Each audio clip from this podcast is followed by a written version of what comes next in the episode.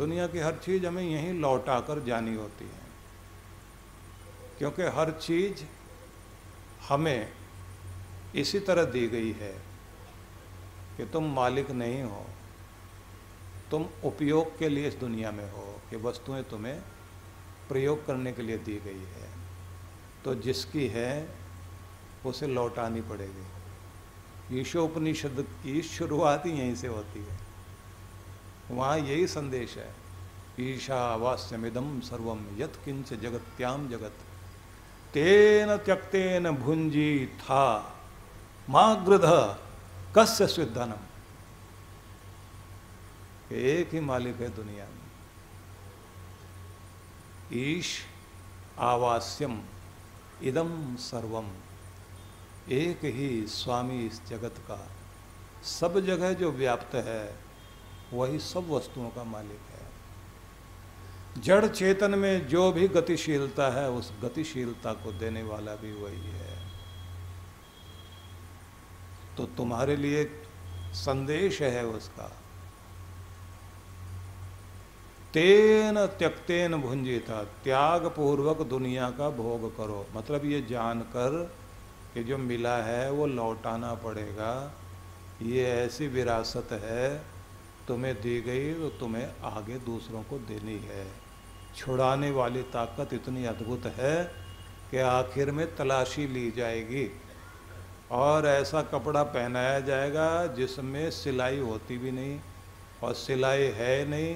कफन तो ऐसे ही पहनाया जाता है ना।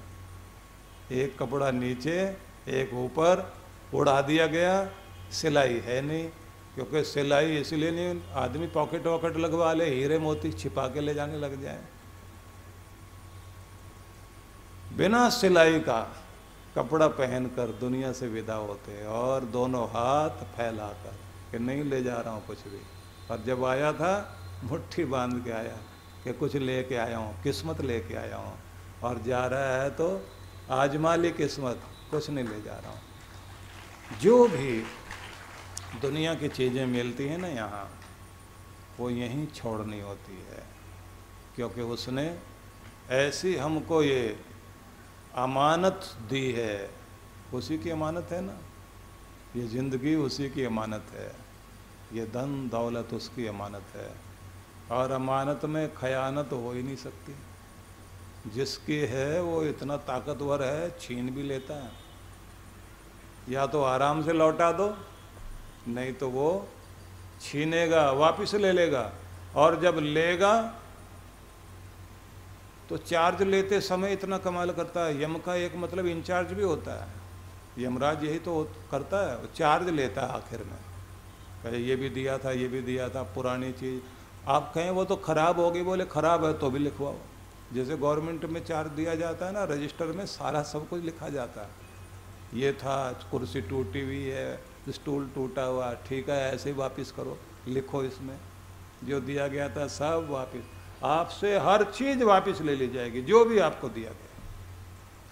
तो अमानत है ज़िंदगी, अमानत है वस्तुएँ। और रिटर्न टिकट लेकर धरती पर आए हो। जाने का टिकट पहले तैयार। बस डेट उसने डाल रखी है, उसी को दिखाई देती है। कब जाओगे, कैसे जाओगे? तो क्या करो जब तक इस धरती पर हो, तब तक आप अपने अंदर के उस दिए को जलाने की कोशिश करो, जिसको जलाने के बाद आपके जीवन में प्रकाश आए, रोशनी आए और आपको अपना रास्ता और अपनी मंजिल दिखाई देने लग जाए। याद रखना, वो बुद्धि, वो मन मस्तिष्क चाहिए आपको, जिससे आपको अपनी मंजिल दिखाई दे। नहीं तो मंजिल खो बैठोगे। जाना किधर है, पाना क्या है? इस दुनिया में क्यों हो? इसलिए इसके लिए एक मार्ग है, जो आपको अपनाना है। क्या? पूजा पाठ के लिए बैठते हैं ना आप? तो थोड़ी देर आत्मचिंतन के लिए समय निकाला करें और डायरी अपने हाथ में रखें।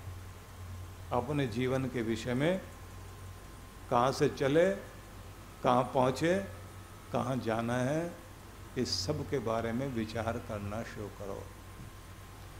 और विचार ये भी करो कि मेरी कैसी आदतें हो गई हैं, मेरा व्यक्तित्व, मेरी पर्सनैलिटी कैसी हो गई है, किस तरफ़ जाने लग गया हूँ, कैसे सोचने लगा हूँ, ये सब जब आप सोचते हैं तो आप अपने अंदर चेंज लाते हैं। और ये याद रखिए, आपके अंदर चेंज आए और दुनिया तालियाँ बजाए, बात वो नहीं है। जब कुछ अच्छा आप करते हैं तो आप खुद अपनी पीठ थपथपाते हैं और देवता आपके लिए ताली बजाते हैं। तब आपके ऊपर फूल बरस रहे होते हैं। आप अंदर महसूस करते हो कि पूरी प्रकृति, पूरी दुनिया, पूरी देव शक्तियाँ आज मेरे साथ हैं। क्योंकि मैं आज कुछ हुआ हूँ, कुछ बना हूँ। अपने अंदर एक पवित्रता अनुभव कर रहा हूँ, अपने अंदर एक शक्ति अनुभव कर रहा हूँ। आज मैं विजेता हूँ, मैंने खुद को जीता है। दुनिया का सर्टिफिकेट लेने की चेष्टा मत कीजिए। दुनिया के मालिक का सर्टिफिकेट लीजिए और अपनी अंतरात्मा का सर्टिफिकेट लीजिए। आप देखिए तो सही। कितना आनंद और कितना चैन, कितनी शांति आपको मिलेगी। दुनिया को प्रभावित करने के लिए ड्रामा किया जा सकता है। खुद के लिए आप कुछ भी नाटक कीजिए, आप तो अपनी असलियत जानते हो ना। और आपका भगवान भी जानता है। इसलिए कृत्रिमता में कभी भी शांति नहीं आती। ये याद रख लीजिए, बनावट में शांति नहीं है। जितना जितना जीवन बनावटी होता जाएगा, उतनी उतनी ज़िंदगी में अशांति बढ़ती चली जाएगी।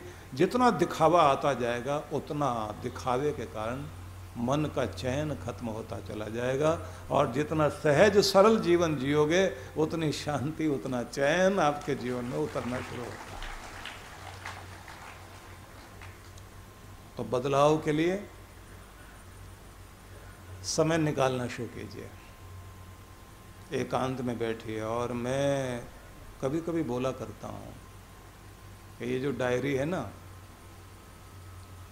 ये ड्रीम बुक है ये आपकी वरदान पुस्तिका है, ये आपके सपनों की किताब है। इसका उपयोग करना सीख जाओ। सीखो कि मैंने कैसे अपनी डायरी का उपयोग करना है और उसके चार खंड बना लो। स्वास्थ्य खंड,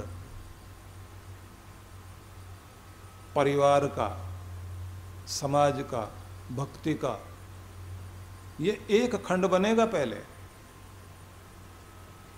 ध्यान रख लेना। जिसमें आप पहले खंड में लिखोगे कि एक उत्तम स्वास्थ्य वाला व्यक्ति क्या नियम अपनाता है, कैसा भोजन करता है, कैसी नींद लेता है, क्या एक्सरसाइज करता है, कितना प्राणायाम करता है, दिनचर्या कैसी होती है, जीवन शैली कैसी होती है, कैसे उठता बैठता है, वो सब लिखोगे आप। आपको सबको पता है कि अच्छी जीवन शैली वाला आदमी कैसे रहता है। वो कहीं बाहर पढ़ने की ज़रूरत नहीं, आपको सबको मालूम है। आप लिखिए कागज़ पर और दूसरे पेज पर लिखो कि मैं कैसा करता हूँ। और क्या करना चाहिए? और उसके बाद नीचे लिखो कि क्या संकल्प करता हूँ आने वाले समय में अपने लिए। ज़िंदगी को कहाँ ले जाने के लिए क्या संकल्प करता हूँ? दो पेजों पर आमने सामने और डीवन पर लिख के देखिए।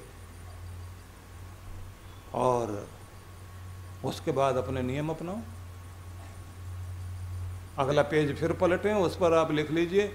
एक अच्छा आदर्श परिवार का मुखिया या उसका सदस्य, उनके घर परिवार में जो प्रेम रहता है उनके घर का जो वातावरण अच्छा होता है वो लोग क्या करते हैं? कैसे उठते बैठते हैं? क्या व्यवहार करते हैं? कैसा लेन देन होता है?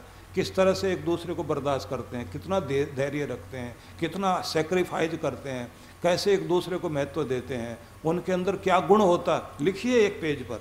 और दूसरे पेज पर आपने, मेरे घर में क्या हो रहा है, क्या होना चाहिए, मेरी ज़िम्मेदारी कितनी है, मैं क्या कर सकता हूँ?